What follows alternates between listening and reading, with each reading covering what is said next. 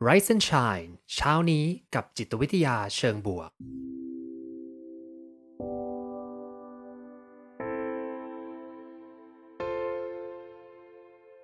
สวัสดีครับ ยินดีต้อนรับเข้าสู่พอดแคสต์เพื่อทุกท่าน อยู่กับผม ภูมิธีรพุทธปิติชัด ผมเป็นอาจารย์มหาวิทยาลัย และผู้คลั่งไคล้เกี่ยวกับเรื่องราวของจิตวิทยาเชิงบวก และการนำไปประยุกต์ใช้ในชีวิตประจำวัน รวมทั้งการทำงานในองค์กร เหมือนเช่นเคยนะครับ ผมจะมาส่งกำลังใจให้ทุกท่าน ออกไปทำชีวิตให้น่าใช้ในทุกๆวันกันนะครับ มาฝึกตนให้เป็นคนเปิดกว้างทางความคิดกันนั่นเองนะครับอืมงั้นเรามาเริ่มกันเลยดีกว่านะครับ พัฒนาตัวเองยังไงให้เป็นคนเปิดกว้างทางความคิดแล้วเราจริง ๆ แล้วตอนเนี้ยเราเป็นคนเปิดกว้างขนาดไหนนะอาจจะได้ทบทวนกันในวันนี้ครับ แล้วก็ได้มานั่งหาวิธีการฝึกฝนให้ตัวเองเป็นคนที่เก่งกว่าเดิมในทุกๆวันในการเข้าใจตัวเองนั่นเองนะครับผม ก็ ที่ผ่านมานะ อยากจะถามเพื่อนๆอย่างนี้เลยแล้วกันนะว่าเป็นเพื่อนๆคิดว่า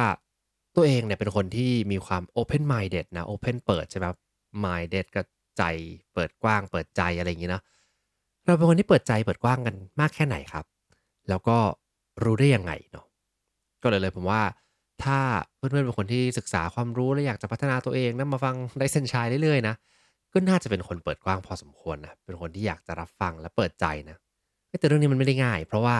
ในความเป็นจริงแล้ว เราอาจจะถูกสร้างขึ้นมา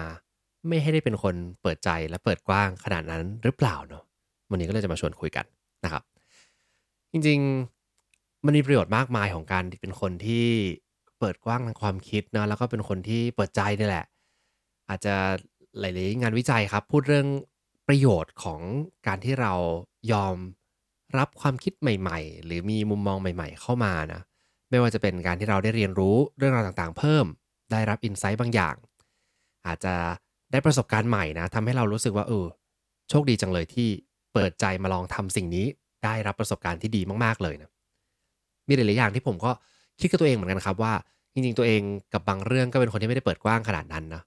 กับบางเรื่องอาจจะเป็นนะเช่นลองเพื่อนๆลองมานั่งนึกพร้อมผมก็ได้นะว่ามันมีเรื่องอะไรบ้างที่เราเป็นคนแบบโอเค ยอมลอง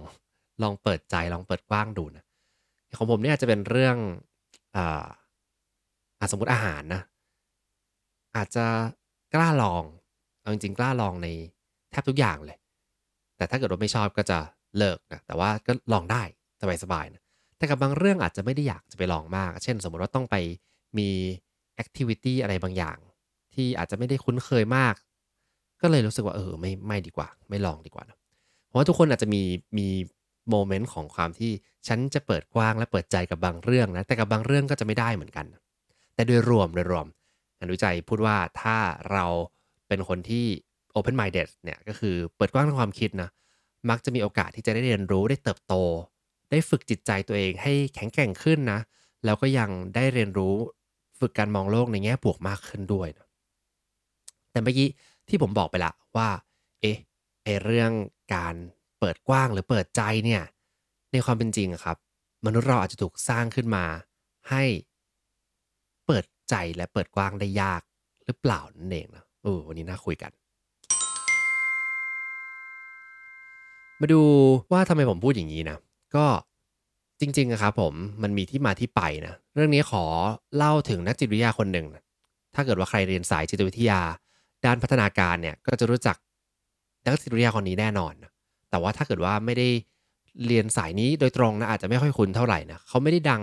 คือเขาก็ดังมากแหละ แต่ว่าอาจจะไม่ได้เป็นที่รู้จักในระดับแบบฟรอยที่ทุกคนทั่วไปรู้จักเลยนะหรือว่าเป็นมาสโลอย่างนั้นที่คนพูดพูดถึงในแวดวงทุกๆแวดวงเลยนะแต่ว่าคนนี้ครับผมชื่อว่าจอห์นเพียเจนะครับจอห์นเพียเจเนี่ยเป็นหนึ่งในนักจิตวิทยาที่โด่งดังมากๆ นักจิตวิทยาพัฒนาการ ถ้าพูดถึง PJ ครับทฤษฎีของ PJ ที่โด่งดังมากเลยครับ เราจะพูดถึง 2 ไอเดียนะไอเดียหนึ่งเรียกว่า assimilation นะอีกไอเดียหนึ่งเรียกว่า accommodation ก็เช้าแบบนี้อย่าเพิ่งมึนกับทฤษฎีของผมนะ แต่ว่าลองฟังตามกันมาดู จริง ๆ มันเข้าใจง่ายมากเลยครับ เขาบอกว่าจริงมนุษย์เราเนี่ยเมื่อเริ่มที่จะเรียนรู้หรือเริ่มที่จะทำความเข้าใจกับเรื่องราวใหม่ ๆ เนาะก็มักที่จะทำสองเรื่องเนี้ยไม่ assimilate ก็ accommodate นะ assimilate คืออารมณ์เหมือนประมาณว่าผมพยายามพูดให้ง่ายแล้วกันนะ assimilate คือประมาณว่า ทำในสิ่งที่ฉันมีอยู่แล้ว แล้วต่อยอดเพิ่มเพิ่มไปนะก็คือเอารวบเข้ามาเป็นส่วนหนึ่งของตัวเอง ส่วน accommodate คือพยายามจะปรับตัวเองและเปลี่ยนตัวเอง โดยการปรับความคิดบางอย่างนะแล้วก็ให้มันเข้ากับสิ่งที่เราได้เรียนรู้ใหม่ ซึ่ง 2 เรื่องนี้เราทำไปเรื่อยๆ ในชีวิตเนี่ยในการเติบโตในการเป็นคนคนหนึ่งขึ้นมา ซึ่งคุณจอห์นเพเจเนี่ยก็ได้ทำการศึกษากับเด็กนะแล้วเขาก็ดูว่าเออเด็กเนี่ยมีการเติบโตพัฒนาการขึ้นมาเนี่ย เขาทำอะไรบ้าง เขาก็ทำสองเรื่องนี่แหละเนาะคราวนี้ครับ มันมีไอเดียหนึ่งที่เขาเป็นคนพูดเริ่มขึ้นมานะเขาบอกอผมพูดยกตัวอย่างง่ายๆแล้วกันนะสมมุติว่าเพื่อนๆจะลองจินตนาการ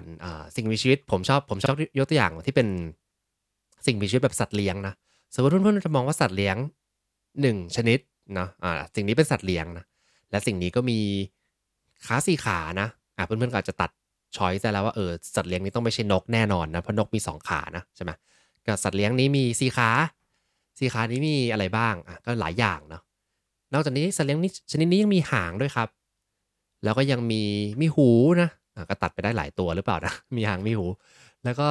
สัตว์เลี้ยงชนิดนี้มีมีขนด้วยอ่าเริ่มจะง่ายขึ้นหรือเปล่าหรือไม่ได้ช่วยนะกำลังทายว่าสัตว์เลี้ยงชนิดนี้คืออะไร สัตว์เลี้ยงชนิดนี้เป็นสัตว์เลี้ยงที่อาจจะชอบที่จะอาอาจจะกวนๆใส่มนุษย์หรือเปล่านะเออหรือว่าชอบที่จะแบบว่า มีความ independence สูงนะ ไม่ต้องดูแลเขามากก็ได้นะ อันนี้พอเราเริ่มพูดเรื่อยๆนะสิ่งมีชีวิตนี้มันก็จะชัดเจนขึ้นเรื่อยๆใช่ไหมครับ ก็พี่ติดเลยบอกว่าชินชิล่าโอเคชินชิล่าก็ได้ อะไรก็ได้นะจริงๆผมคิดนึกถึงแมวนะ แต่จริงมันจะเป็นอะไรก็ได้ใช่ไหมครับ คือพอเราพูดกลุ่มแคตตากรีของสิ่งมีชีวิตอย่างเงี้ยสิ่งนี้นักจิตวิทยาเขาจะเรียกว่าสกีมาสกีมาเหมือนกับว่าเป็นกล่องกล่องของความเข้าใจของสิ่งใดสิ่งหนึ่งครับ สมมุติเราบอกว่า เออ ถ้าเกิดว่ามันมีองค์ประกอบครบตรงนี้นะเราจะเรียกว่าแมว ถ้ามันมีองค์ประกอบครบอีกแบบหนึ่งเช่น แบบรักเจ้านายมากเลยนะ ไม่ว่ายังไงก็จะตามติดนะ แล้วก็จะเป็นคนขี้เล่นนะ ไม่ใช่คนเจเขาเป็นเขาเป็นสิ่งมีชีวิตอื่น ก็เป็นสิ่งมีชีวิตที่ขี้เล่นนะชอบอยู่กับเจ้านายนะอะอันนี้คนเราจะบอกว่าอันเนี้ยเป็นหมาเนาะใช่ไหมแล้วก็ใส่ไว้ในกล่องนี้ ซึ่งมนุษย์เราครับ เวลาที่จะทำการคิดเรื่องอะไรบางอย่างอะเราจะมีกล่องของความคิดที่จัดเรียงไว้แล้ว ที่เป็นแคตตากรีนะเรียกว่าเรียกว่าอย่างนี้แล้วกันนะสมมุติว่าเราเห็นอุปกรณ์อะไรสักอย่างหนึ่งแปลกๆ ขึ้นมานะ เคยเห็นที่เด็กๆ มันจะมีรายการที่ผมชอบมากเลยนะ เพื่อนๆลองไปดู ผมจำไม่ได้ว่าช่อง YouTube ชื่ออะไรนะเขาก็จะมีการแบบให้เด็ก ๆ เนี่ยมีทั้งต่างประเทศทั้งไทยเลยจะอุปกรณ์ที่เป็นอุปกรณ์สมัยรุ่นพวกเราหรือว่ารุ่นที่ก่อนหน้าเรา พวกเราใช้คำว่าพวกเราได้ไหมนะอุปกรณ์ที่อาจจะไม่ได้มีตัวตนแล้วในปัจจุบันเช่นเพจเจอร์อย่างนี้นะ หรือว่าตลับเทปคัสเซ็ตอะไรอย่างนี้นะ หรือว่าอุปกรณ์อะไรก็ตามครับที่ที่มันไม่มีอยู่แล้วในตอนนี้ที่ไม่คนไม่ค่อยได้ใช้ในโลกยุคนี้ ก็เอาไปให้เจ้าเด็กตัวเล็ก ๆ ดูนะแล้วก็เด็กเหล่านี้เขาก็จะมาลองหยิบหยิบจับจับแล้วก็มาดูว่าเฮ้ยสิ่งนี้มันคืออะไรกันแน่วะทำไมมันมีแบบปุ่มอะไรก็ไม่รู้หรือว่าเทปคัสเซ็ตทำไมมันต้องมีเทปอยู่ข้างในนะพยายามจะดึงดึงออกมานะเขาพยายามจะเรียนรู้แล้วเขาก็จะถ่ายว่ามันคืออะไร ซึ่งตลกมากถ้าเกิดเพื่อนๆลองไปดูนะคือเขาก็จะถ่ายไม่ถูกบางทีเขาก็จะงงๆนะ เพราะว่านี่แหละไอสกีมาของเขามันไม่มีสิ่งนี้อยู่เหมือนกับกล่องความเข้าใจในสิ่งสิ่งนี้มันยังไม่มี ซึ่งพอเขาเริ่มที่จะเรียนรู้ไปเรื่อยๆ อ๋อ นี่มันคืออุปกรณ์ที่เป็นเพจเจอร์นะใช้ในการส่งข้อความไปมาเนาะเขาก็จะเข้าใจแล้วเออมันมี category นี้อยู่นะที่เล่ามาขนาดนี้ครับผม การที่เราจับสิ่งที่เรา มีอยู่แล้วนะ เช่นเราบอกว่าเป็นอุปกรณ์ชิ้นนี้ อ๋อ มันคือเทปคาสเซ็ตแน่เลยโอเค แล้วก็จับมาใส่กล่องที่เราที่เราเชื่อว่านี่คือสิ่งนี้ว่าอะไรนะ เช่นบอกว่ากล่องนี้เรียกเรียกว่ากล่องแมว ทุกอย่างที่เกี่ยวข้องกับแมวหรือใกล้เคียงเราก็จะจับมาใส่กล่องเนี้ยเนี่ยกระบวนการนี้เราเรียกว่า assimilation ของ Piaget นะก็คือทำในสิ่งที่มันใกล้กับสิ่งที่เรามีอยู่แล้ว แล้วก็ดึงเข้ามาแล้วก็เชื่อโอเคนี่คือนี่คือกลุ่มนี้ ส่วนอีกกล่องหนึ่งนะเราจะเรียกว่า accommodation accommodation เนี่ยก็คือ ตอนแรกเนี่ยไม่รู้จักเลยว่าเจ้าเทปคาสเซ็ตนี้มันคืออะไรวะ เรารู้จักแต่ iPhone อะไรอย่างเงี้ยเนาะพอเข้ามาในระบบเราเนี่ย เราเรารู้ว่าสิ่งที่จะเล่นเพลงได้เนี่ยมันจะต้องเป็นดิจิตอลนะอยู่ในกล่องที่ชื่อว่าiPhone MP3 อะไรก็ตามนะ แต่ไม่มีเทปคาสเซ็ตอยู่ เพราะฉะนั้นสิ่งที่ต้องทำก็คือทำได้ 2 แบบหนึ่งคือ reject ไปเลยว่าเจ้าเทปคาสเซ็ตเนี้ยมันมันไม่ได้เกี่ยวกับฉันช่างมันนะ อีกอันนึงอาจจะพยายามขยายกล่องนะเราสามารถขยายกล่องได้มากขึ้น แล้วก็พยายามจะมองว่าเฮ้ยจริงๆแล้วฟังก์ชันของการเล่นเพลงเนี่ยมันมีหลายแบบ มันอาจจะมีแบบที่เป็นดิจิตอลและแบบที่เป็นอนาล็อกก็มีนะ เป็นแบบเทปคัสเซ็ตเนี่ยเราก็จะขยายกล่องที่เป็น schema ความเชื่อของเรา แล้วก็ทำให้เข้าใจเรื่องนี้ได้มากขึ้น กระบวนการนี้เรียกว่า accommodation เพื่อนๆเริ่มเห็นแล้วใช่ไหมว่าเฮ้ยศัพท์ที่มันดูยากๆนะจริงๆ มันก็เป็นสิ่งที่เราทำทุกๆวันนี่แหละ ระหว่างการที่รับในสิ่งที่เรามีกล่องของความคิดอยู่แล้ว แล้วก็ใส่เข้ามาในกล่องเลย จัดแบ่งหมวดหมู่ เพราะว่าสมองเราต้องการทำสิ่งนั้นให้มันง่ายที่สุดนะก็จับใส่เลย กับอีกกล่องหนึ่งเป็นกล่องที่โอเค มันใส่ไม่ได้ มันไม่มีกล่องที่ฟิตเรื่องนี้ไม่รู้เพื่อนๆเป็นหรือเปล่าเวลาที่จัดบ้านนะพี่โจอาจจะมีไอเดียนะเเวลาจัดบ้านนะเราอาจจะแบ่งกล่องใช่ไหมว่ากล่องนี้จะใส่อะไรนะ มีหัวหน้าผมรวมถึงจริงคุณพ่อผมด้วยนะ ก็จะบอกว่าทุกที่มันมีบ้านของมันใช่ไหมมี ต้องเอาสิ่งที่ใกล้ๆกันเอาไว้รวมกัน เวลาหยิบออกมามันจะได้ง่ายใช่ไหมแต่บางทีอะเวลาจัดบ้านอะปัญหาของเราคือ เราพยายามจะจัดแหละ แต่ว่ามันมีบางอุปกรณ์ที่มันไม่เข้ากับแคตตากรีที่เราจัดเลยวะเราจะจัดไว้ไหนนะบางคนอาจจะบอกว่าโอเคงั้นต้องจัดไว้ในกลุ่มที่เป็นเรียกว่ากลุ่มอื่นๆนะแล้วก็โยนรวมกันไว้ แล้วก็ไม่มองมันนะอีกการหนึ่งบอกว่าไม่ได้ไม่ได้เราต้องเปลี่ยนแคตตากรีใหม่ต้องหาวิธีการมองใหม่ในการมองแบบใหม่นี่แหละ เราเรียกว่า accommodation และเนี่ยครับ เป็นที่มาของ open minded คือการเปิดกว้างทางความคิด เพื่อจะทำความเข้าใจและเปลี่ยนความคิดบางอย่าง เพื่อให้รับในสิ่งใหม่ ๆ ที่เข้ามา และทำให้เราเปิดกว้างมากขึ้นในทางจิตวิทยานั่นเองนะฮะอืมเป็นไงพยายามที่จะสื่อสารในเรื่องที่ตอนที่ผมเรียนก็งงมากเลยนะว่าว่ามันคืออะไร สุดท้ายเราทำสองเรื่องนี้ไปเรื่อยๆครับ แล้วสุดท้ายมันก็จะมีการ balance กันของ 2 เรื่อง แล้วเราก็จะพัฒนาขึ้นมา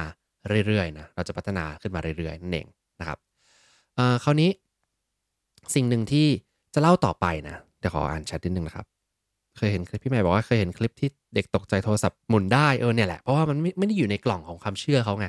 พอเขาเห็นแล้วก็รู้สึกว่าปกติโทรศัพท์มันต้องกดจอเนาะอันนี้มันหมุนหมุนยังไงวะแล้วทำยังไงได้บ้าง สื่อสารกันได้เหรอเราจะ ขยายความเชื่อของเรามากขึ้น และเด็กคนนี้ก็จะเติบโตไปเรื่อยๆครับกลายมาเป็นคนที่เข้าใจโลกที่กว้างขึ้น คราวนี้พอเราโตมาเราเลือกงี้อพอเราเริ่มที่จะเข้าใจโลกมากขึ้น กล่องของเรามันจะเยอะขึ้น และแคตตากรีของกลุ่มความเชื่อ มันจะหลากหลายมากๆเลยครับ พอมันหลากหลายมากๆเนี่ยสิ่งที่เกิดขึ้นก็คือ เราเริ่มจะมีแคตตากรีของทุกเรื่องในชีวิต พูดง่ายๆว่ามันจะไม่มีเรื่องไหนที่ไม่มีไม่มีกล่องของมันอะเราก็จะหยิบใส่หยิบใส่หยิบใส่ สมมติว่าเจอข่าวอะไรบางอย่างขึ้นมานะอะฉันหยิบใส่แล้วว่ากล่องนี้คืออะไร กล่องนั้นคืออะไร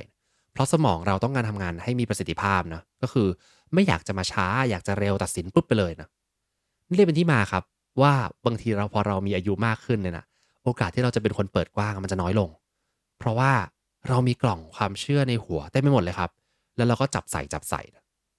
เพราะว่าการที่จะมานั่งเปลี่ยนเลเบลกล่องนะปรับดึงใหม่แก้ใหม่เนี่ยมันยาก มันรู้สึกใช้เวลาเนะมันก็เลยยากกว่าที่จะปรับความเชื่อ คราวนี้อยากวางเรื่องกล่องนี้ไว้ก่อนนะ อันนี้เอาเป็นเบตาฟอร์ในการเปรียบเทียบให้เพื่อนๆเห็นภาพมากขึ้นเนาะ แล้วเดี๋ยวลองมาดูว่าเราจะมองในเรื่องของความเปิดกว้าง แล้วก็ไม่ค่อยเปิดกว้างเนี่ยกับกล่องเหล่านี้แล้วมันจะมีวิธีการจัดการเจ้ากล่องความคิดของเรายังไงได้บ้างขอบคุณคุณอาชีมากเลยนะครับผม แล้วก็ขอบคุณพี่โจนะครับจับใส่กล่องหยิบง่าย หายก็รู้ดูก็งามนะเยี่ยมเลยนะ โอเค คราวนี้ถ้ามามองเรื่อง definition คำจำกัดความของเจ้าการเปิดกว้างทางความคิดเนี่ยเขาบอกงี้ครับ จริง ๆ เราไม่จำเป็นจะต้องเป็นคนที่โลเล แล้วเปลี่ยนความเชื่อเราตลอดเวลา อันนี้อาจจะไม่ได้เรียกว่าเปิดกว้างอาจจะเรียกว่าโลเลนะคนที่เปิดกว้างเนี่ยมักที่จะยอมรับไอเดียใหม่ ๆ คือแม้ว่ามันเป็นของประหลาดมากเลย ไม่ได้อยู่ในกล่องนะเราพยายามจะลองหยิบหยิบมาดูหน่อยว่ามันคืออะไร แล้วก็คนเหล่านี้อาจจะมี passion กับเรื่องที่เราเชื่อมากๆก็ได้นะ มีความเชื่ออะไรที่เรายึดไว้แล้วล่ะว่านี่คือสิ่งที่ฉันเชื่อ แล้วก็มี passion มากเลย แต่สิ่งที่แตกต่างของคนกลุ่มนี้คือเขาจะพิจารณาความเชื่อผู้อื่นด้วยนะแม้ว่าฉันมี passion มากเลยว่านี่คือ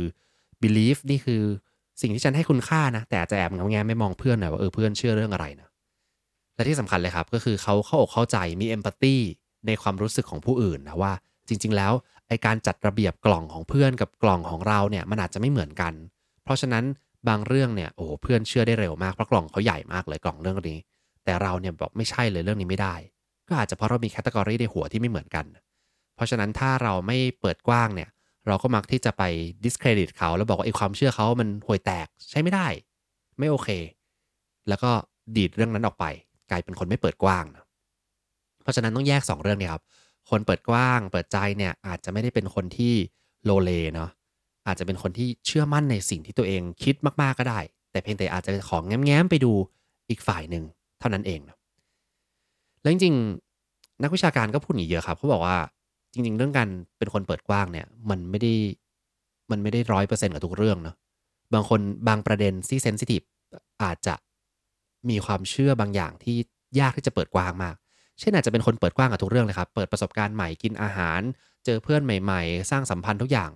แต่สมมติว่าพูดเรื่องการเมืองปุ๊บจบเลย ฉันไม่สามารถเปิดกว้างกับเรื่องนี้ได้อะก็เป็นไปได้ หรือพอมาพูดเรื่องของประเด็นปัญหาทางสังคมต่างๆ ที่ตัวเองเชื่อ แล้วมันอีกฝ่ายหนึ่งเชื่อไม่เหมือนกัน อันนี้ปิดเลย ก็เป็นไปได้เหมือนกัน ซึ่งมันมีความหลากหลายในแง่นี้นะครับผมแต่จะทำยังไงล่ะ ให้เราโหพยายามขยายไอ้โดเมนของความเปิดกว้างให้มันมากขึ้นนะเดี๋ยววันนี้คุยกันนะครับ ก็มีปัจจัยอะไรบ้างในทางจิตวิทยาดีกว่าว่ามาส่งผลต่อการที่เราสามารถที่จะจัดกลุ่มกล่องของเราเนี่ยให้มันมีความขยายมากขึ้นได้บ้างนะ มีหลายปัจจัยครับผม ปัจจัยแรกก็คือลองมองดูเองลองเพื่อนๆลองฟังตามดูนะแล้วก็ลองดูว่าเรามีปัจจัยเหล่านี้ที่ส่งผลต่อความเป็นการเปิดกว้างในความคิดของเราหรือเปล่านะปัจจัยแรกครับก็คือ personality นั่นเองนะหรือว่าบุคลิกลักษณะนิสัยของเรานะครับผมมันจะมีปัจจัยหนึ่งที่เราเรียกว่า openness to experience ก็คือเป็นการเปิด เขาเรียกว่าอะไร เปิดกว้างสู่ประสบการณ์ใหม่ๆอย่างนี้แล้วกันเนาะ ก็คนที่มีลักษณะนิสัยแบบนี้ก็มักที่จะ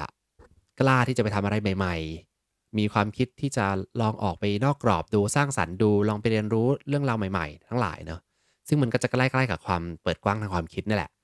บางคนเกิดมาพร้อมกับไอ้เจ้าตัวลักษณะนิสัยเนี่ยที่สูงอยู่แล้วเนาะ เพราะฉะนั้นเขาก็จะมีแนวโน้มที่จะเป็นคนเปิดกว้างทางความคิดมากหน่อย แต่บางคนเนี่ยโอ้เกิดมาอาจจะแบบว่า เป็นคนที่ไม่ค่อยกล้าเปิดใจตัวเองกับเรื่องอื่นๆอาจจะเพราะว่าเขามีนิสัยที่ไม่ชอบเปิดกว้างสู่ประสบการณ์ใหม่ ไม่อยากเรียนรู้อะไรใหม่ ๆ อยากจะกินมาม่าแบบเดิมเนาะหรืออยากจะกินข้าวผัดกะเพราใส่ไข่ดาวแบบกรอบๆแบบนี้แบบเดิม แล้วก็กินซ้ำๆไม่ไม่เปลี่ยนนะก็อาจจะเป็นไปได้นะซึ่งอาจจะส่งผลต่อเรื่องของการเปิดเปิดกว้างในความคิดได้ด้วยนะนี่คือเรื่องแรก เพราะฉะนั้นเราเริ่มอาจจะไม่เท่ากัน แต่สามารถที่จะปรับวิธีคิดของเราได้ ปรับพฤติกรรมได้ personality เป็นส่วนหนึ่งที่ส่งผลต่อพฤติกรรมครับแต่มีอีกเรื่องหลายๆเรื่องเลยที่ส่งผลเหมือนกัน อย่างที่2อะอันแรกนี่เปลี่ยนไม่ได้เปลี่ยนยาก personality ของเรา อย่างที่ 2 คือเรื่องของความเชี่ยวชาญ expertise นะซึ่งเรื่องเนี้ยน่าสนใจ บอกว่างานวิจัยพบอย่างนี้ครับผมว่าเราคนที่มีความเชี่ยวชาญในบางเรื่องเนี่ย โหเป็นเอ็กซ์เพรสในบางเรื่องมากๆเลยนะ มักที่จะเป็นคนไม่ค่อยเปิดกว้างทางความคิดในเรื่องที่เขาเชี่ยวชาญ โอ้แปลกมาแปลกมาก็ดูพอจะเข้าใจได้นะ สมมติว่าเราเชี่ยวชาญบางเรื่องนะเราเก่งมากเลย ในเรื่องของการอ่าอะไรอะอะผมก็ได้ สมมติจิตวิทยานะแล้วก็เชี่ยวชาญมากเลย บางทีพอมีอะไรแปลกๆใหม่ ๆ มาเนี่ย เราก็จะบอกว่าอ๋อไม่ใช่มันต้องเป็นแบบนี้นะ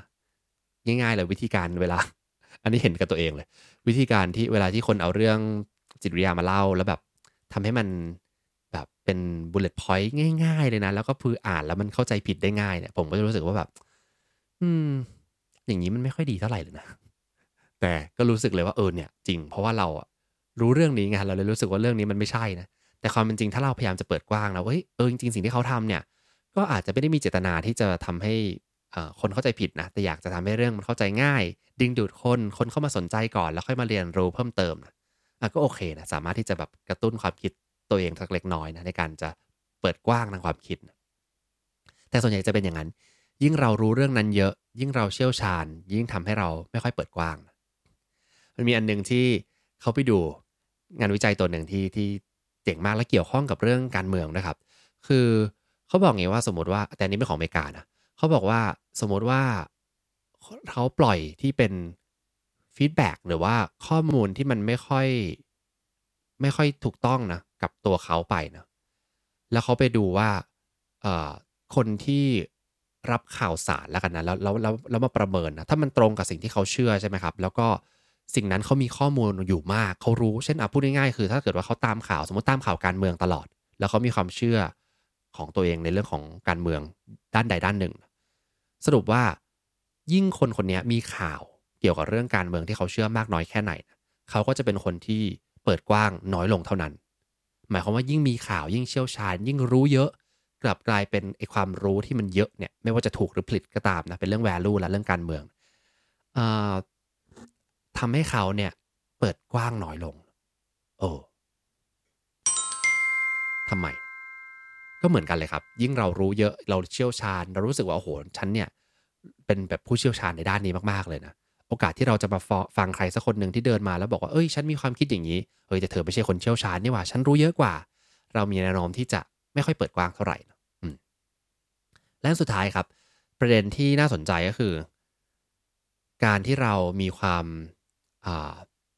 สะดวกใจมากน้อยแค่ไหนกับความคลุมเครือไม่แน่นอนในชีวิตนะภาษาอังกฤษเราจะเรียกว่า comfort with ambiguity นะครับ บางคนเนี่ย ผมเนี่ยเป็นก็คือ ผมไม่ค่อยรู้สึก comfort เท่าไหร่เวลารู้สึกว่ามันมีความไม่แน่นอนเกิดขึ้น เพราะฉะนั้นสิ่งที่ต้องทำคือต้องสร้างให้เกิดความแน่นอน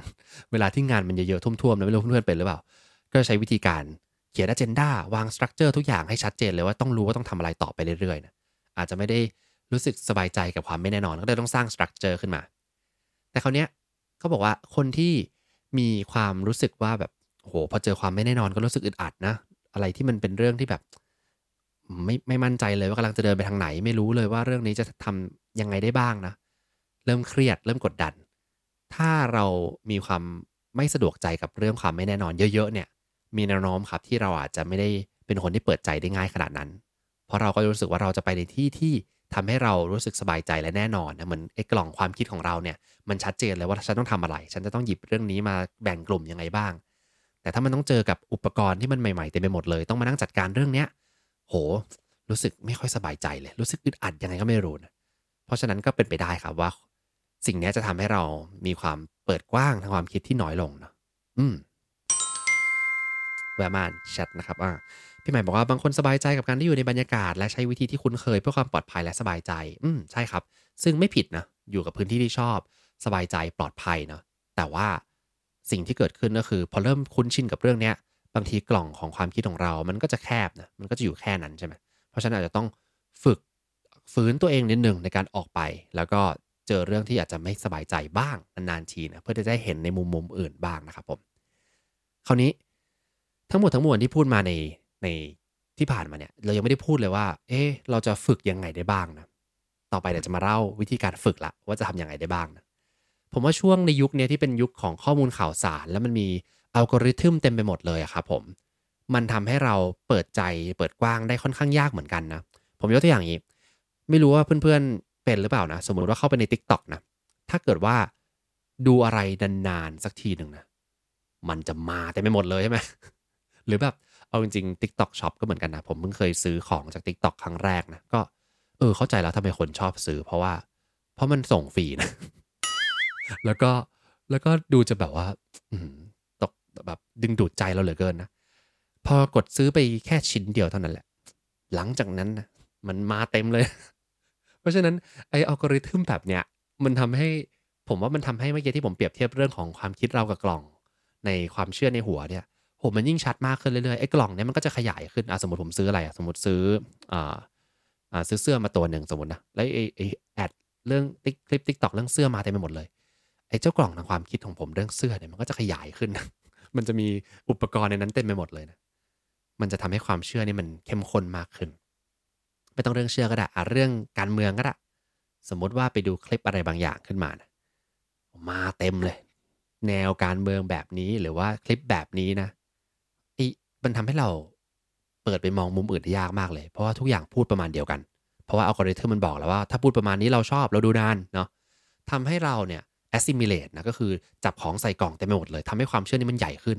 แล้วสุดท้ายเนี่ยเรากลายเป็น expert ด้านนั้น กลายเป็นคนที่มีข้อมูลเยอะมากเลยด้านนี้ แล้วก็เชื่อว่าฉันรู้เยอะมาก แต่อีกสิ่งที่เรารู้อะมันเป็นข้อมูลแค่ด้านเดียว สิ่งเนี้ยเคยคุยไปแล้วในสัปดาห์ที่แล้วกับพี่โจพี่เก่งนะเราบอกว่ามันเป็น confirmation bias ก็คือ เราเลือกในสิ่งที่เราเชื่อแล้วก็ดูในสิ่งที่เราเชื่อซ้ำๆๆๆจนไม่ได้มองในอีกมุมหนึ่งเลย พอไม่ได้มองในอีกมุมหนึ่งโอกาสที่จะมีใครสักคนเดินเข้ามาแล้วบอกว่าเนี่ย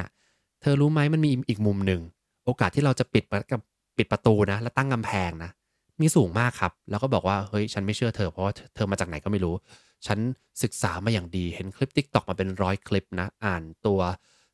โพสต์ต่างๆ ในโซเชียลมาเป็นแบบหลายสิบโพสต์นะก็เชื่อว่าเนี่ยถูกต้องนะซึ่งจริงๆแล้วในความเป็นจริงมันอาจจะ ไม่ได้มีเรื่องถูกต้องร้อยเปอร์เซ็นขนาดนั้นนะมันอาจจะถูกแหละอาจจะถูกแบบเจ็ดสิบแปดสิบแต่มันอาจจะมีบางเรื่องที่เพื่อนๆเขาพยายามจะพูดเนี่ย ก็อาจจะถูกเหมือนกัน แต่การที่เราแบบโดนอัลกอริทึมหรือโดนโลกใบนี้มันหล่อหลอมเนี่ยบางทีมันยากเหมือนกันที่จะออกจากเจ้ากล่องความคิดที่มันค่อนข้างที่จะกลายเป็นกำแพงหนาไปแล้วเนาะเพราะฉะนั้นจะจัดการเรื่องนี้อย่างไร วิธีการแรกครับ ง่ายมากเลย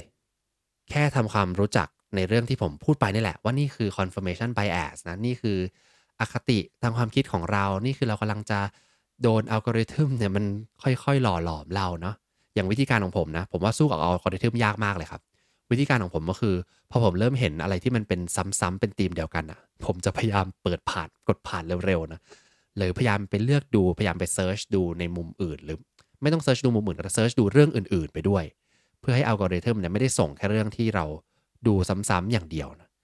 มันก็อาจจะช่วยช่วยได้บ้าง แต่สุดท้าย เตือนตัวเองครับ เตือนตัวเองน่าจะช่วยได้นะพยายามที่จะ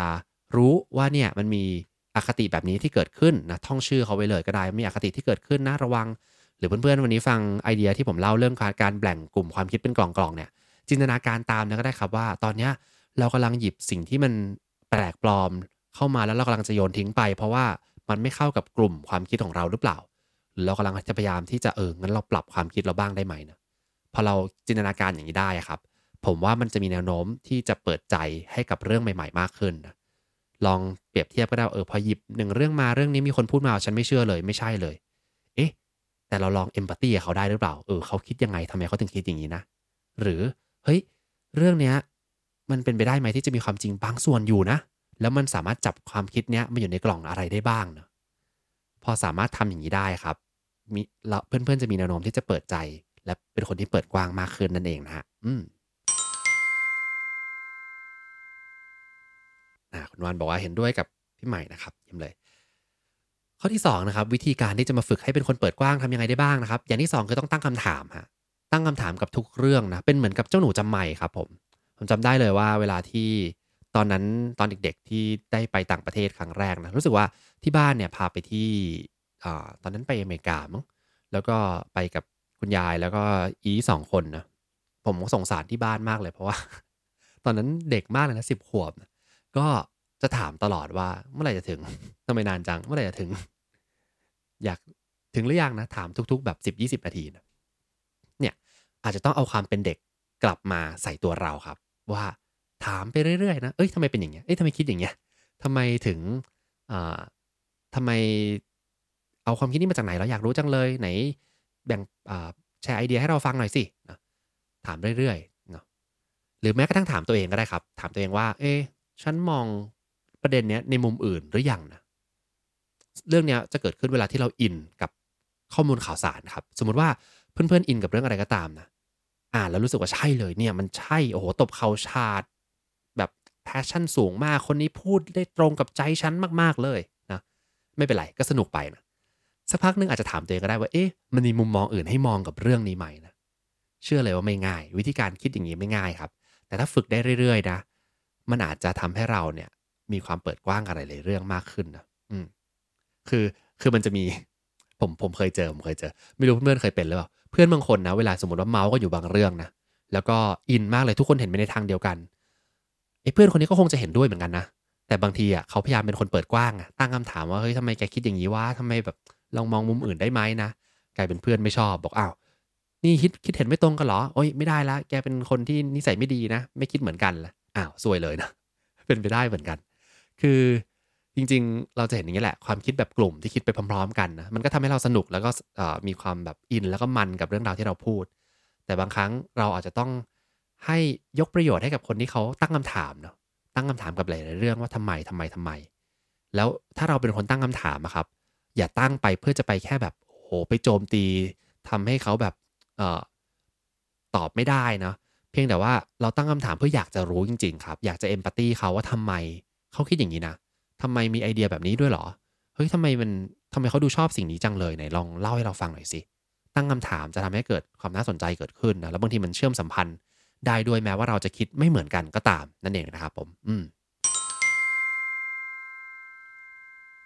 ไปที่อีกวิธีหนึ่งนะอีกวิธีหนึ่งข้อที่ 3 ผมว่าวิธีนี้ก็เป็นวิธีการง่ายๆเพื่อนๆลองเลือกสักหนึ่งวิธีไม่ต้องใช้หมดหรอก อันแรกคือพยายามจัดการอคตินะ ลองพยายามคิดเรื่องกล่องในหัวนี่แหละ อย่างที่สองก็ตั้งคำถามใช่ไหมครับ อย่างที่สามผมว่าวิธีนี้ผมชอบโดยส่วนตัวนะ เวลาเจอเรื่องที่มันเปิดใจหรือเปิดกว้างไม่ค่อยได้ครับ ให้ give it time นะคือให้ใช้เวลากับมัน คือการที่เราจะเปิดใจเปิดกว้างอะมันต้องช้า ผมย้อนกลับไปที่ไอเดียของจอห์นเพียเจนะ assimilation accommodation จำได้ไหมครับ เลือกของใส่กล่องหรือ พยายามจะเปลี่ยน label หน้ากล่อง แล้วก็พยายามจะขยายกล่องเนี้ยให้มันครอบคลุมมากขึ้นนะ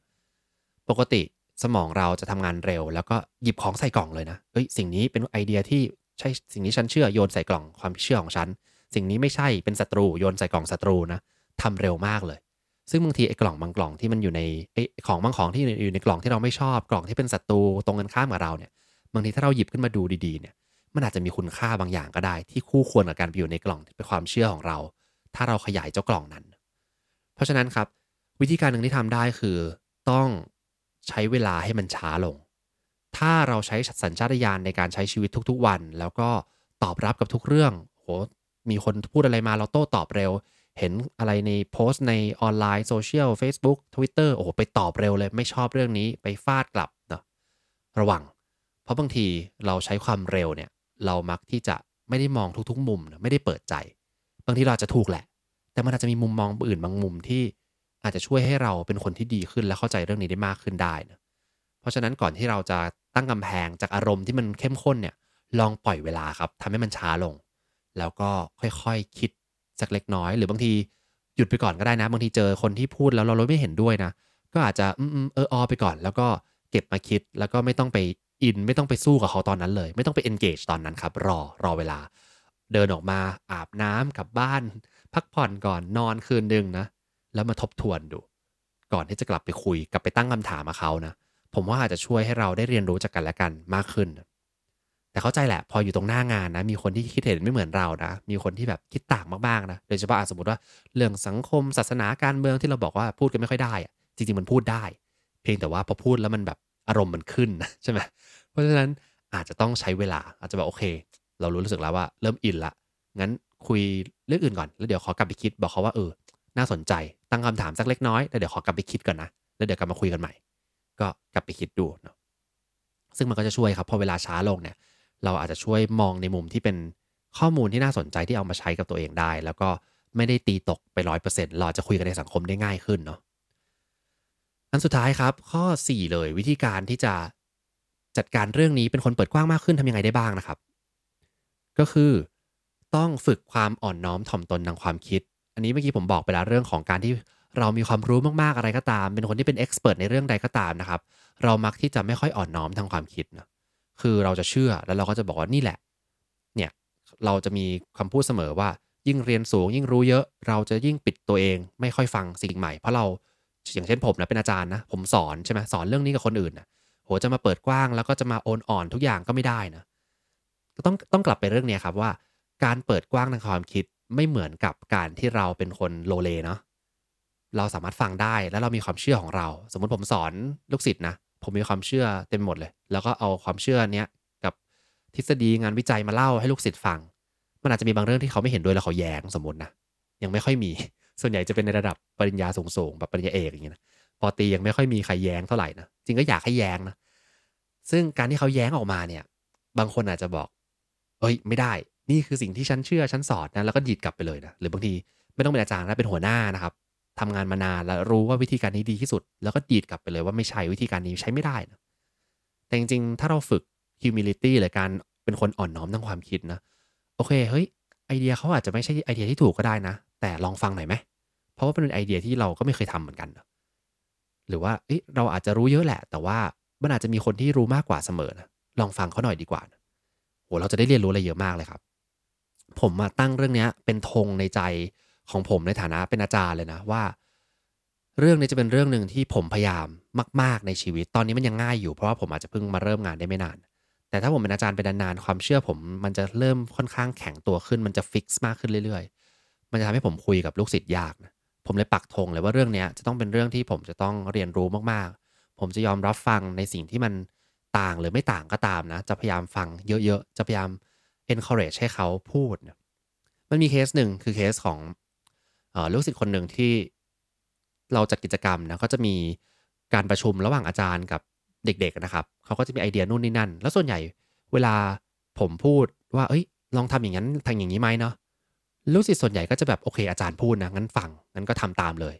ผมก็ชอบบอกเสมอนะว่าเฮ้ยไม่ต้องฟังตามร้อยเปอร์เซ็นต์หรอกอะไรที่เราเชื่อ คือผมไม่อยากให้เขาแบบฟังแล้วก็ไปเมาส์หลังบ้านหลังบ้านนะว่าแบบเนี่ย ทำไมอาจารย์พูดอย่างนั้นอย่างนี้ว่าไม่อยากทำเลยนะคือพูดกันในที่ประชุมเลยดีกว่านะมันก็จะมีคนหนึ่งลูกศิษย์คนหนึ่งที่แบบแย้งกลางวงประชุมเลยนะโหกล้ามากบอก ผมคิดว่าอย่างนั้นไม่ได้นะครับ เพราะว่าอย่างนั้นมันน่าจะเกิดเหตุการณ์อย่างนี้ผิดไปนะซึ่งผมก็เห็นด้วยครึ่งหนึ่งไม่เห็นด้วยครึ่งหนึ่งแต่ดีมากเลย จากประเด็นนี้ผมก็เลยชอบไอ้เจ้าเด็กคนนี้มากเลย ก็เลยสุดท้ายชวนมาทำโปรเจกต์ด้วยกันนะบอกเลยว่าเออเนี่ยที่ชวนมาทำโปรเจกต์อะเพราะ you เป็นคนอย่างนี้แหละเพราะ you กล้าที่จะ challenge ช่างความคิดแบบที่ มีความสุภาพด้วยนะ ฝึกท้าทายความคิดคนอื่นด้วยใช้ความสุภาพพูดสื่อสารด้วยเหตุผล แล้วถ้าเราเป็นคนรับไอการท้าทายเหล่านั้นน่ะ อาจจะต้องอ่อนน้อมทางความคิดดูว่าเออเป็นไปได้ไหมสิ่งที่เขาพูดมันก็จริงพอทำอย่างนี้ได้เรื่อยๆครับเราจะมีความเปิดกว้างทางความคิดมากขึ้น แล้วก็อาจจะเป็นคนที่น่ารักมากขึ้นนะแล้วเราจะได้เรียนรู้อะไรมากขึ้นด้วยนะมันมีคำพูดหนึ่งที่ผมชอบมากเลยจากบทความเนี่ยนะครับที่ไปอ่านมานะเขาบอกว่า คนที่เป็นเอ็กซ์เพรสจริงๆนะมักที่จะมีความอ่อนน้อมในเรื่องของความรู้ของเขานะแต่คนที่แบบอาจจะไม่ได้เป็น expert มากนะเหมือนจะรู้เยอะ แต่ว่าจริงๆ ไม่ได้รู้เยอะหรอก มักที่จะบอกว่าฉันรู้เยอะ แล้วก็ไม่ฟังใครนะมีผู้มีชื่อเสียงคนหนึ่งของอเมริกาคนนี้ชื่อว่า Bill Nye นะครับ Bill Nye เนี่ยเขาเป็นอารมณ์เหมือนกับนักสื่อสารวิทยาศาสตร์ละกันเขาจะมีรายการสมัยก่อนนะในอเมริกามีรายการที่ ทำการทดลองให้ดูเหมือนมา debunk เรื่องต่างๆ อธิบายเรื่องวิทยาศาสตร์นะ Bill Nye เขาบอกงี้ เป็นคำพูดที่ผมชอบมาก เขาบอกว่าทุกๆ คนที่คุณไปเจอในชีวิตประจำวันของคุณเนี่ย มักที่จะรู้บางเรื่องในสิ่งที่คุณไม่รู้แน่นอน ทุกคนเนี่ยที่ไปเจอเนี่ยเหมือนเขาจะมีเหมือนกับ ถ้ามองเป็นเกมนะเป็น quest นะเดินเข้าไปเนี่ย แต่ละคนจะมีเหมือนกับเพชรอะไรบางอย่างที่เขารู้เป็นความรู้เฉพาะตัวของเขาเนาะ หรือเป็นเรื่องราวที่เราไม่มีทางรู้ หรือเรื่องราวที่เรารู้ไม่เท่าเขาเนาะเพราะฉะนั้นถ้าเราเอา mindset เนี้ยไปว่าทุกๆ ครั้งที่เดินไปเจอผู้คนไม่ว่าเขาจะเห็นด้วยไม่เห็นด้วยนะคนเหล่านี้ให้ประโยชน์อะไรบางอย่างกับเราได้เนาะถ้าเราเปิดกว้างทางความคิดนะเราจะมีโอกาสไปเรียนรู้เก็บเกี่ยวจากคนเหล่านี้เต็มไปหมดเลยครับ แต่ถ้าเราบอกว่า อืม ฉันรู้อยู่แล้ว เสียเวลาทำไม คุยเรื่องนี้ทำไม รู้อยู่แล้ว ก็ไม่มีโอกาสจะเรียนรู้ในสิ่งที่เขารู้แต่เราไม่รู้นะ พลาดโอกาสสำคัญไปนะ เพราะฉะนั้นวันนี้ถ้าเราอยากจะเก่งขึ้น ดีขึ้น เป็นมนุษย์ที่เรียนรู้กับผู้อื่นได้มากขึ้น อาจจะเริ่มจากตรงนี้แค่นั้นเองครับ มองว่าทุกคนมีกล่องอะไรบางอย่าง ในตัวเขาที่เขายังไม่เปิด แล้วเขาจะเปิดต่อเมื่อเราเปิดกับเขาก่อน แล้วเริ่มสื่อสารกัน แม้ว่าการเปิดความคิดบางอย่างมันจะอึดอัดมากเลย มันจะไม่อยากฟังพูดแล้วมันมีอารมณ์ทันทีอะพอมีอารมณ์ใส่เขาเขาไม่พูดเลย กลายเป็นว่าเขาจะเงียบนะเคย เคยคุยกันตอนบวชที่วัดปักน้ำนะครับ ก็จะมีท่านพระอาจารย์ท่านหนึ่ง ก็จะสอนเรื่องนี้บ่อยมากเลยว่าจริง ๆ แล้วอะคนที่เงียบๆนะ ที่ดูแบบพอเข้ามาในห้องจะมีคนที่แบบโอ้พูดเสียงดังพูดอินเยอะนะกับคนที่เงียบๆคนที่เงียบๆเนี่ยคือคนที่น่าคุย คือคนที่อาจจะไม่ได้เห็นด้วยกับคนที่เสียงดังที่สุดในห้องนะแต่เขาอาจจะมีข้อมูลอะไรบางอย่างที่ถ้าเกิดคนที่เสียงดังที่สุดในห้องอาจจะเบาเสียงลงนิดนึงนะอาจจะได้ยินคนเหล่านี้ แล้วเราจะได้เรียนรู้ซึ่งกันและกันเยอะมากๆเลยครับมามองเห็นในที่ประชุมนะในองค์กรหัวหน้าเดินเข้ามาโอ้สั่งสั่งพูดพูดพูดพูดพูดพูดพูดหัวหน้าจะไม่ได้เรียนรู้อะไรเลยนะแต่ถ้าหัวหน้าลองเงียบๆดูบ้างนะเขาจะได้ยินเยอะมากเลยครับ เพราะฉะนั้นวันนี้ถ้าเราทำงานหรือใช้ชีวิตหรือดูแลลูกหลานเราก็ตามนะ วันนี้ถ้ายิ่งเราเสียงดังมากเท่าไหร่นะเราจะได้ยินเสียงเขาน้อยลงมากเท่านั้น ยิ่งเราพยายามที่จะ เชื่อในสิ่งที่เรารู้แล้วก็ดีดทุกอย่างออกไปโดยการตั้งกำแพงอย่างเดียวนะ เราจะได้เรียนรู้จากเขาน้อยเท่านั้น เพราะฉะนั้นน่าจะเป็นการเริ่มต้นในการเป็นคนที่เปิดกว้างมากขึ้น แม้ว่าเราเปิดกว้างอยู่แล้วล่ะ อาจจะทำให้มันดียิ่งขึ้นกว่าเดิม ได้เรียนรู้กับคนอื่นมากขึ้นกว่าเดิม นั่นเองนะครับผม อืมนะขออนุญาตอ่านแชทนิดนึงนะครับผมคุณนาชิเมสตอรี่นะครับผมบอกเหมือนเป็นคนคนนั้นเลยค่ะนะครับ พี่ดิเล็กบอกว่าเราเคยถูกตั้งคำถามรู้สึกเหมือนถูกบำบัด แต่ต้องเปิดใจได้จริงๆอืมยากนะ เวลาถูกตั้งคำถามในเรื่องที่เราเชื่อมากๆเลยอะ่ะอารมณ์มันจะมาก่อน ผมเข้าใจนะอารมณ์มันจะมาก่อน ยิ่งเป็นเรื่องที่เราแบบฉันรู้ชัวร์เรื่องนี้ใช่นะอารมณ์มาแน่นอน ต้องหน่วงเวลาไว้นิดนึงครับ มันจะฝึกใจมากๆเลย แต่ถ้าเราฝึกได้เรื่อยๆนะผมว่าเราจะเป็นคนที่ยอดเยี่ยมมากเลยแล้วเราจะได้เรียนรู้ เราจะเป็นคนเก่งมากๆเลยครับพี่นาบอกว่า เปิดใจเปิดกว้างให้กับพนักงงานหรือทีมงานออกความเห็นในการทำงาน เพื่อฟังความเห็นของเขาอืมสักการสร้างสเปซก็ดีครับ มาเลยตั้งอเจนดาเลยว่าพื้นที่ตรงนี้ฉันจะมาเปิดใจรับฟังกัน มันจะได้ทุกคนจะได้ตั้งมายเซตเวลาว่าไม่ได้จะมาฟาดใส่กันจะมาเรียนรู้นะแล้วก็บอกว่าทุกคนมีความคิดของตัวเองไม่มีใครผิดไม่มีใคิดถูกค่ะ อืมคือขอเสริมพี่นาตรงนี้นิดนึงคือผมว่าบางเรื่องอะอาจจะมีความผิดและถูก ที่อาจจะชัดนะเช่นสมมติว่า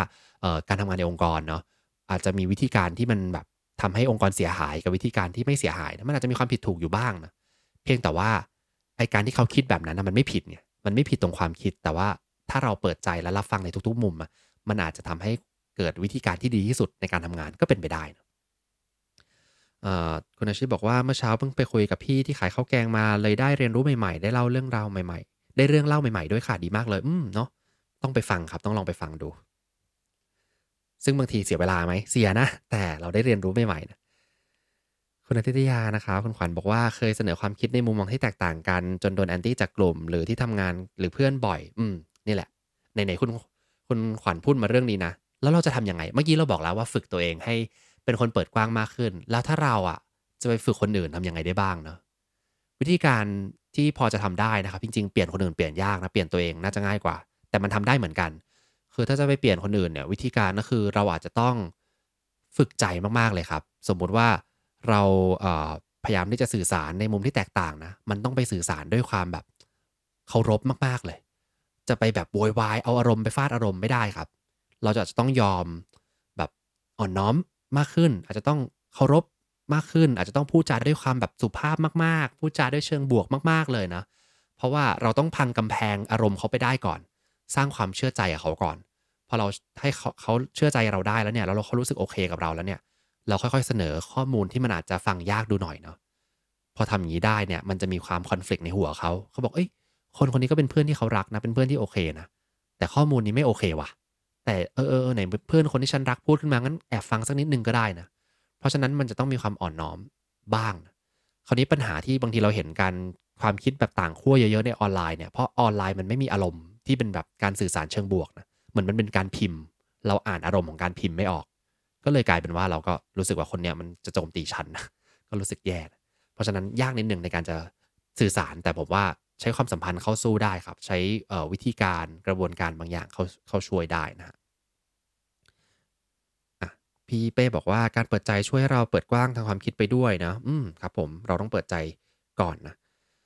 พี่หมาหนึ่งบอกว่าชอบมากเลย ผมเอง ผมเป็นเองเลย บางเรื่องไม่เปิดใจ เพิ่งมาอ่านแนวนี้เหมือนกัน มีอีโก้แบร r เออร์และบลายสปอตเยอะกำลังฝึกแทงสวนความคิดตัวเองบ่อยอครับผม ผมว่าทุกคนเป็นเนาะยิ่งเราเติบโตมาแล้วเราเชี่ยวชาญในบางเรื่องมากๆ แล้วเนี่ยอีโก้แบร r เออร์ทำให้เราอยู่ได้แล้วเราเก่งในทุกๆวันเนี่ยมันทำให้เรามีประสิทธิภาพแหละ แต่บางทีต้องฝึกมองดูว่าเฮ้ยเราอาจจะเจาะเกราะของเราบางส่วนนะแทงสวนที่คุณพี่หมอหนึ่งบอกนะแทงสวนยังไงได้บ้างนะก็ต้อง ต้องลองฝึกดูไม่ง่าย ผมก็ผมก็เป็นก็ต้องฝึกเรื่อยๆขอบคุณพี่นานะครับ ดีใจที่ชอบนะครับ พี่เป้บอกว่าบางคนเป็นน้ำเต็มแก้วฝึกเทน้ำออกนะสักครึ่งหนึ่งแล้วก็ค่อยๆเติมน้ำสีอื่นจะได้เห็นสีใหม่โอ้ยอดเยี่ยมมากครับชอบวิธีการเปรียบเทียบน้ำสีสีนะคุณโอ๊ตบอกว่าเห็นด้วยเลยครับ อาจจะต้องอธิบายให้เปิดให้เขาเข้าใจและเข้าใจจิตใจเราก่อนคือเมื่อกี้ตอนแรกที่ผมพูดเรื่อง definition นะครับ ว่าคำว่าเปิดกว้างทางความคิดอะหนึ่งในองค์ประกอบคือเราต้องมี empathy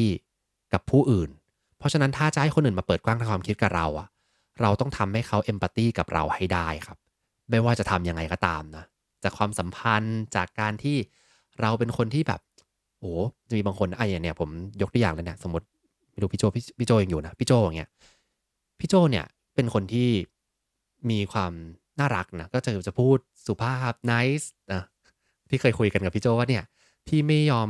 พูดด่าใครนะ เพราะว่าคิดคำด่าไม่ทันนะ ใช่ไหมคิดคำด่าไม่ทันก็เลยไม่ไม่สามารถด่าใครได้ก็เลย เป็นคนที่ดูน i c e น่ารักนะ แต่ความเป็นอย่างเงี้ยของพี่โจอะ ถ้าพี่โจจะพูดในเรื่องที่มันขัดกับความคิดของอีกคนหนึ่งนะผมว่ามีอารมที่จะฟังมากขึ้น เพราะเขาเอมพัตตีได้ แต่ในขณะที่บางคนแบบโอ้แบบผงทางบุคลิกแบบพูดจาแบบทำลายจิตใจผู้อื่นเรื่อยๆนะจะมาพูดอะไรที่มันตรงกันข้ามนะก็ไม่คนก็ไม่ฟังนะเพราะฉะนั้นอาจจะต้องพอจะสื่อสารเพื่อสร้างความเปลี่ยนแปลงนะผมว่าจะต้อง ต้องพยายามทำให้เขาเอมพัตตีเราให้ได้มากๆ ลองดูว่าเป้าหมายเราคืออะไร ถ้าเป้าหมายเราคือความสะใจความฟาดในสิ่งที่เราเชื่ออะก็ไม่เป็นไรครับก็ไปฟาด แต่ถ้าเขาเป้าหมายเราคือการที่จะทำให้เขามามองในมุมเราได้บ้างนะให้เขาเปิดใจบ้าง ต้องลองเชื่อมความสัมพันธ์บางอย่างให้เขามีเอมพัตตีกับเรามากขึ้นอะโอเค ประมาณนี้นะครับ ขอบคุณมากๆเลยนะครับ วันนี้ได้คุยในเรื่องหลายเรื่องการเปิดใจมากขึ้นนะ เป็นคนที่เปิดกว้างทางความคิดนะครับ มีเทคนิคเต็มไปหมดเลย สรุปเทคนิคอีกทีนะสี่เรื่องนะหนึ่งคือ ลอง สู้กับอคติของตัวเองครับ ลองดูว่าเรามีอคติในเรื่องอะไรบ้าง พอเริ่มมีแล้วเริ่มจะพูดชื่อนั้นขึ้นมาว่าตอนนี้เรามีอคติหรือเปล่านะ อย่างที่สองครับลองตั้งคำถามมากขึ้นครับกับทุกสิ่งในชีวิตนะว่าเออทำไมเขาคิดอย่างนั้นนะถามเขาตรงๆก็ได้ หรือตั้งคำถามกับตัวเองก็ได้ อย่างที่ 3 คือใช้เวลามากขึ้นครับใช้เวลาให้อารมณ์ของเราที่จะตั้งกำแพงเนี่ยค่อยๆ สลายลงไปก่อน แล้วค่อยๆ เปิดใจกับเรื่องนั้นนะครับผมเก็บมาคิดก่อนนะอย่างที่ 4 คือฝึกให้เรามีความอ่อนน้อมทางความคิดมากขึ้นครับ โดย มองว่าคนรอบข้างของเราทุกๆ คนเนี่ยเขามีเรื่องราวที่เราไม่รู้อยู่เสมอไปเรียนรู้จากเขานะครับสี่เรื่องนี้จะทำให้คุณเป็นคนที่เปิดกว้างทางความคิดมากขึ้น เป็นคนที่ open minded มากขึ้นนั่นเองนะครับผมขอบคุณที่ติดตาม หากสนใจคอนเทนต์แบบนี้ อย่าลืมกด subscribe ตามช่องทาง podcast ของท่าน และสามารถติดตาม Facebook Group โดย search Rise and Shine เช้านี้กับจิตวิทยาเชิงบวก วันนี้ขอให้ทุกท่านมีความสุข ออกไปทำชีวิตให้น่าใช้ ออกไปตามหา what makes your life worth living กันนะครับ